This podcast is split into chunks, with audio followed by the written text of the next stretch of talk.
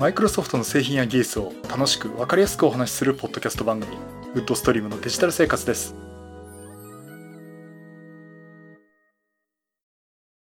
第616回目の配信になります。お届けしますのは木澤です。よろしくお願いします。はい、今週もお聞きいただきありがとうございます。この配信はクラウドファンディングキャンプファイアのコミュニティにより皆様のご支援をいただいて配信しております。今回も安里さん、ホワイトカラーさんはじめ合計10名の方にご支援をいただいております。ありがとうございます。ご支援の内容に関しましては、この番組ウェブサイト windows-podcast.com でご案内しております。もしご協力いただけるでしたらよろしくお願いします。また、リスナーの皆さんとのコミュニケーションの場として、チャットサイト Discord にサーバーを開設しております。こちら、ポッドキャスト番組、電気屋ウォーカーと共同運用しております。よかったら参加してみてください。Discord サーバーの URL は番組ウェブサイトにリンクが貼ってあります。はい、ということで、皆さん、もう Surface Duo 2はご覧になりましたかね？結構いいですよねって言っていいですよねって言ってる間にですね、私の周りでもう5人ほど買ってます。最初に買ったのは大変お世話になってる玉井さんだったんですが、その後にですね、まあみんなで指名し合わせたわけじゃないんでしょうけど、結構そのマイクロソフトコミュニティ絡みの皆さんがですね、何かを買ったっていう写真がアップされてで出てきまして、今のところ私の周りで5人買ってるんでね、非常に多いんじゃないかなと、そんなふうに思っております。さて、そんな状況で、次のニュースが入ってきまして、以前ですね、これ第600回で配信でお話ししたんですが、Surface シリーズの新モデル Surface Laptop Studio、先週ですね、これいつ出るんでしょうなんて言ってたところなんですが、発売が決定しました。日本での発売が3月1日発売ということで発表がありました。ということでね、ちょっとサービスラップトップスタジオでもですね、のお話もですね、ちょっとしてみたいなと思うんですが、これサーフェスラップトップスタジオですね、第600回でもお話してるんですが、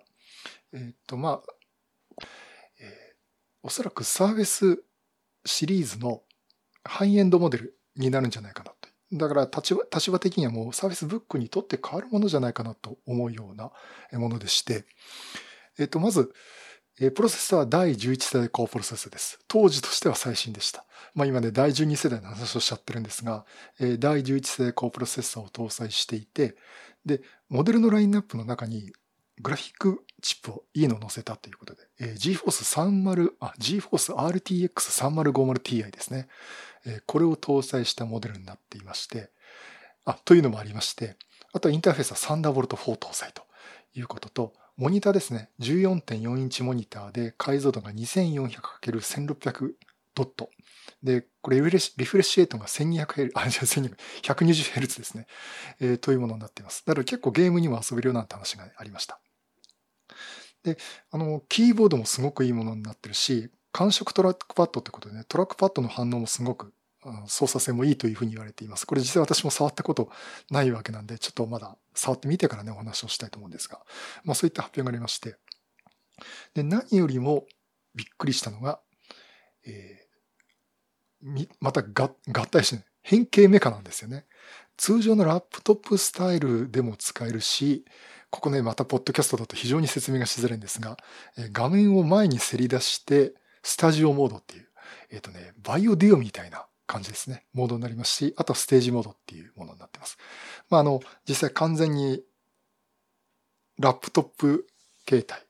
ラップトップじゃない、2-in-1 のタブレットのようなね、で、ちょっと斜めになって操作性を良くしてるというような、それを机の上に置いて操作するっていうモードということで、ラップトップ、スタジオ、ステージモードというのがあります。おそらくここの説明は非常に説明しづらいんで、まあ、詳しくですね、マイクロソフトのサーフェスラップトップスタジオのウェブサイトの特にこのデモ画面とかですね、デモ画面っていうか、紹介の画面ですね。あとは、マイクロソフトの YouTube 動画とかを見ていただくと、非常にわかりやすいと思います。まあ、ということでですね、これはもう非常にワクワクさせるっていうか、まあ、一時期のバイオシリーズ、バイオのね、A シリーズだとか、バイオフィット15とかですね、そこら辺みたいな感じのギミックを持ったもので、これはちょっと、すごく欲しいぞっていうのと、多分高いだろうなっていう話をしておりました。ということでね、この Surface Laptop Studio、いつ発売だったところで、3月1日から発売ということになりました。3月1日っていうと宮迫さんの遊具場の開店日という、まあ、全然関係ないですけど、最近それを話題にするとなんかビューが上がるんじゃないかってちょっと思ったんですけど、まあ、それともかくですね。で、今ね、マイクロソフトのサイトの方で予約注文を開始をしております。で、予約注文ができるのは、もう在庫なしが出ちゃってますね。まず、Intel Core i5。これ第11世代モデルですね。これでメモリが 16GB、ストレージが 256GB で、グラフィックプロセッサーは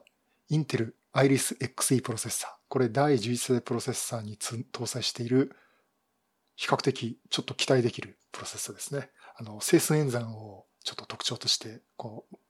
ディープラーニング的なね、ところもちょっと得意ですよと言ってるようなものなんですが、このモデルが最下位モデルでお値段税込み209,880円です。α7-4 より安いですね。はい。そういうことじゃないや。で、次の上のモデルがですね、このモデルに対してメモリが 16GB のままですね。それで、ストレージが512にしたモデル。これが、おそらくちょっと2万円ほど高くなってますね。231,880 円というものになっています。で、そっから上が Core i7 モデルなんですが、昼間見たときは予約注文だったんですが、いきなりこれ在庫なしになってますね。Intel Core i7、メモリ 16GB、ストレージ 512GB で、グラフィックプロセッサーが NVIDIA の GeForce RTX を搭載しているというものになってます。これがですね、270,380 円。さっき見たときっていうか昼間見たときは予約注文してたんですが、今在庫なしになってます。そしてその上のモデルですね。Intel Core i7 32GB メモリで 1TB の SSD、NVIDIA の GeForce RTX 搭載ということで 341,880 円というモデルになっています。これはね、真っ先に在庫なしになりました。買う人はこのクラス選ぶのかなと思いますけどね。やっぱりメモリ 32GB って欲しいですよね、今時ね。まあそんな風に思いまして。で、最上位モデルですね。Intel Core i7 32GB メモリと 2TB の SSD。で、これは NVIDIA の GeForce RTX 搭載ということで、最上位モデル 392,280 円という、私の予想通りっていうか、まあみんなも予想してたけど、あ、これ40万コースだねって言ってたやつの、まさに40万コースですね。というものになります。だから価格的には、うん、多分30万、40万コースいくよねっていうところで大筋合ってたかなと思います。まあ、ここでね、Core i5 のメモリ 16GB のストレージ 256GB で、Intel Iris プロセッサー XE を搭載して 209,880 円っていうこの最下位モデルですね。ここが現実的に手が届くかなっていうところではあると思うんですけど、これ皆さんどうでしょうね。ストレージがね、256GB っていうのは非常に気になるところではあります。仮想マシンを立てようなんて人はですね、絶対足りないんですけど。あと、Thunderbolt 4の端子があるんで、そこから外付けのストレージつないでもいいと思うんですけどね。まあ、それなんだとね、ラップトップの機動性っていうのはちょっと失われてしまうと思うんで、まあ、そこは考えもんなんですけど。というところで。ただ、これ20万出すんだったら、ね、MacBook Pro とかね、そういう選択肢に走っちゃう方も、まあ、今時はいるんじゃないかなと思ってます。まあ、これ今どういう方が選ぶかっていうところですね。この Surface Laptop Studio ね。実際ですね、この解像度で Surface で安定して動いてっていう選び方をしていくと、他にはないんで、Surface Laptop Studio だという。まあ、同じような意見でね、Surface Book をそういう理由で買ってる方もいます。だからよそにないんだけど、このスペックで出てるのはこれしかねえっていうのをね、よーく見ると、意外と Surface シリーズだけだったりっていうこともあったりするんでね。まあ、そういったとこで狙うと、本当に自分が必要な場合、例えば開発で使ってる場合だとか、まあお仕事上とかですね、このスペックが必要っていう場合にはこれ選ぶことになるんじゃないかなと思ってます。だからここは結構意外とこのホビー用途っていうところだと非常に難しいと思うんですよね。で、あと、その変形するメーカーがあると、こう、液晶画面がスライドさせてね、スタジオモードだとか、まあそういうモードになるんですけども、それが今まで皆さんどれだけ使いますかっていうところなんですよね。Surface Book ってあれモニター部分が切り離せますよね。で、あの部分がタブレットになるし、ひっくり返してやれば、ひっくり返して、また取り付けると、キーボードを裏側にして、スタジオモードっていう、こう、斜めに置いて、画面が前面に出てくるっていう。まあ、それをペンで操作して、まあ、スケッチしたりとか、CAD を使ったりとかね。まあ、そういったことができるっていう。またこれまた、ポッドキャストで非常に説明しづらい作りになってるんですが、そういうことができるんですけども、前も話したんですけどね、Surface Book を使ってる人で、それをやったことありますかって聞くと、いや、買った時珍しくてガチャッと外してみたことあるけど、ほとんどラップトップにしか使ってないよねっていうね、いう意見が結構あったんですね。ですから、ちょっとこの変わったギミックっていうのが、そこまで、こう、購入のよう、なんか、購入のこうきっかけになるかっていうとね、ちょっとここはね、非常に難しいとこなのかなと思っています。実際のところ、タッチパネルもタッチしなくなってからですね、私仕事でシンクパッド使ってますけどね、全然平気どころか、やっぱりマウスがいるよねって感じで、まあ、シンクパッドはね、私の大好きな丸ポチのトラックパッドとか、あとトラックパッドそのものありますんでね、使うんですけども、やっぱり仕事で、例えば出張とかでも持ってって、会社の外でね、使うときっていうのも、なんだかんだでね、やっぱりマウスがないと困るっていうところもありまして。そういった意味では、タッチパネルタッチってあんまり最近やらないよねっていうところもありましてね。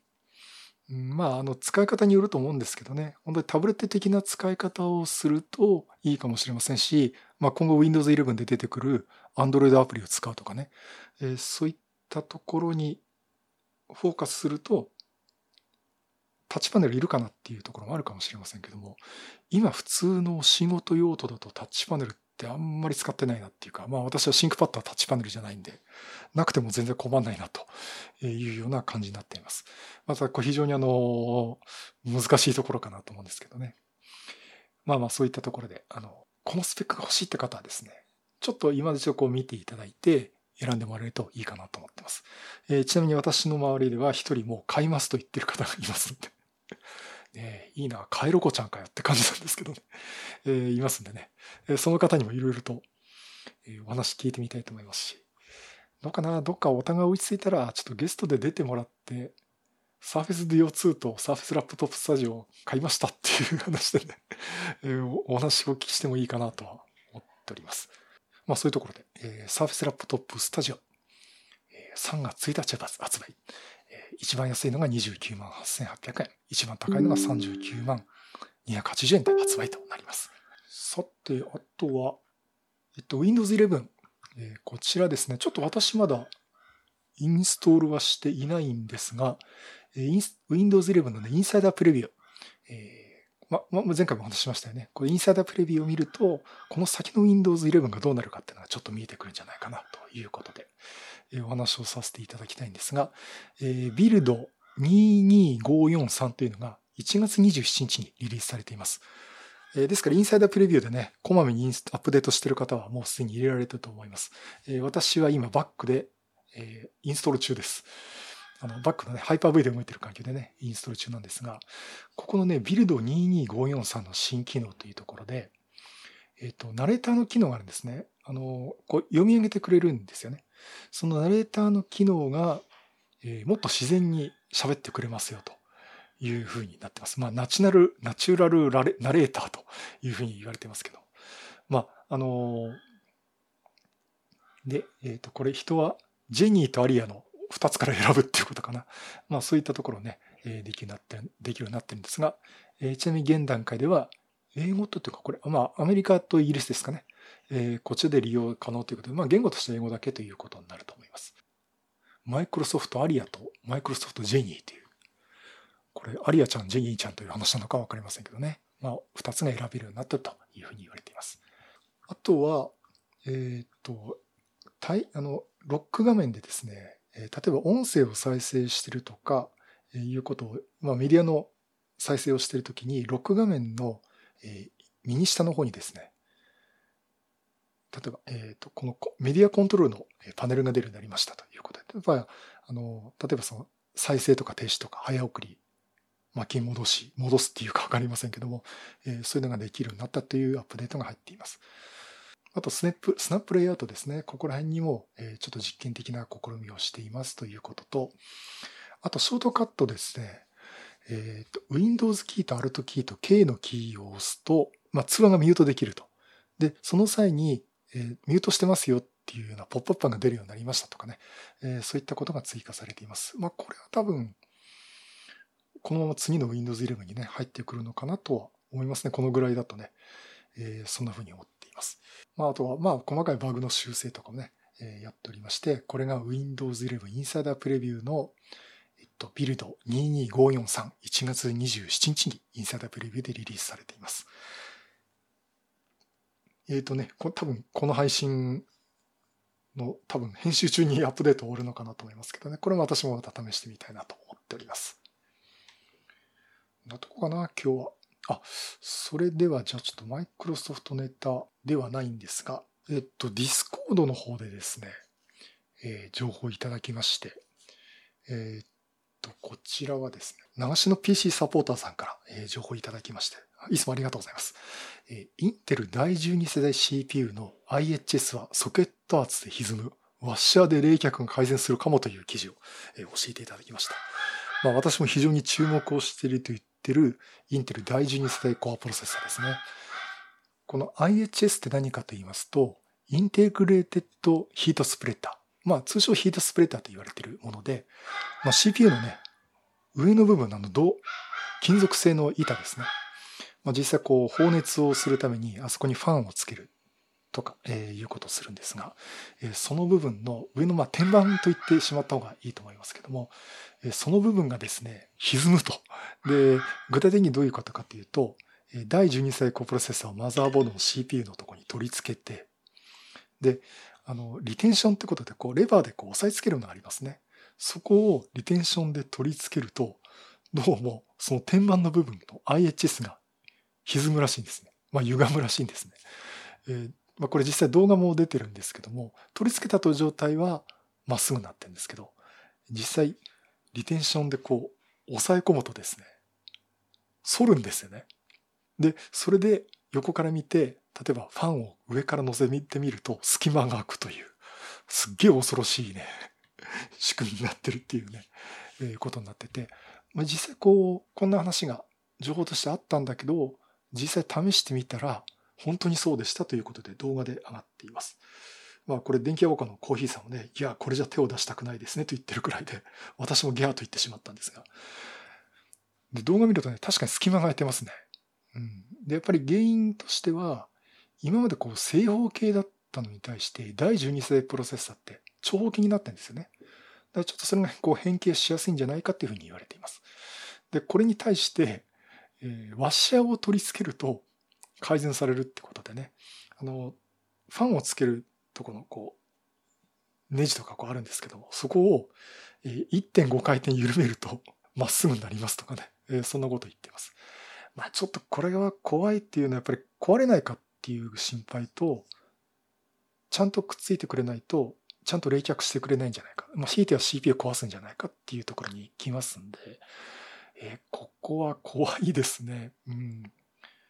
ういった対策を取ればなんとかまっすぐになりますよというふうに言ってますし、多分これだけ騒ぎになるとインテルも対応してくると思うんですけどね。そういったことがあるようです。だからね、これは怖いな。自作はちょっと怖いですね。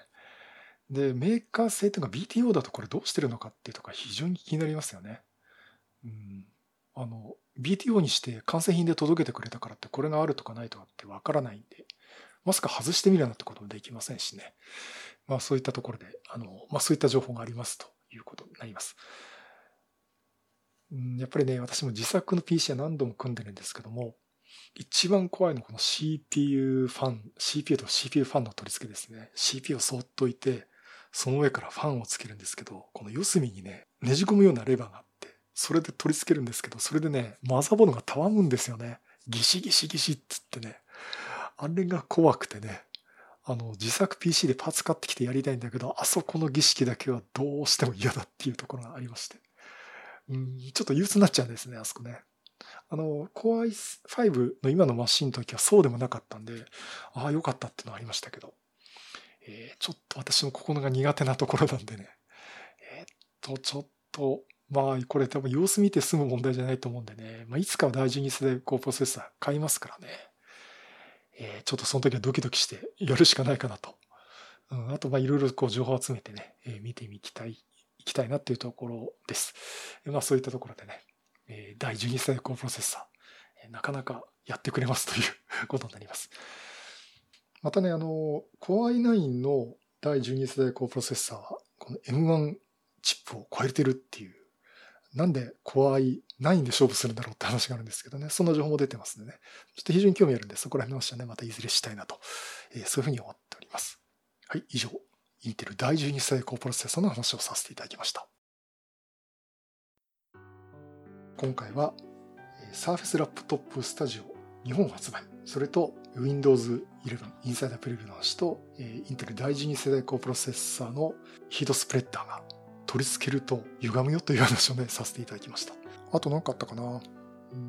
まああとね、前回あんまり編集しない状態で、あんまりというかね、実はノイズをちょっとカットして音量調整してそのぐらいでしかね出してないんで、結構ね間があったりとか A とか A とか入ったものでちょっと申し訳なかったんですけど、ちょっと今日もあんまり時間ないんで、さすがに冒頭噛んだところがあるんで、そこだけはね直したいなと思ってますけど、ちょっとその後は、すいませんがちょっと、このまま配信させていただきたいと思いますので、ご容赦いただきたいと思っております。はい、そういうことでまたいろいろネタを集めてお話したいと思います。またよろしくお願いします。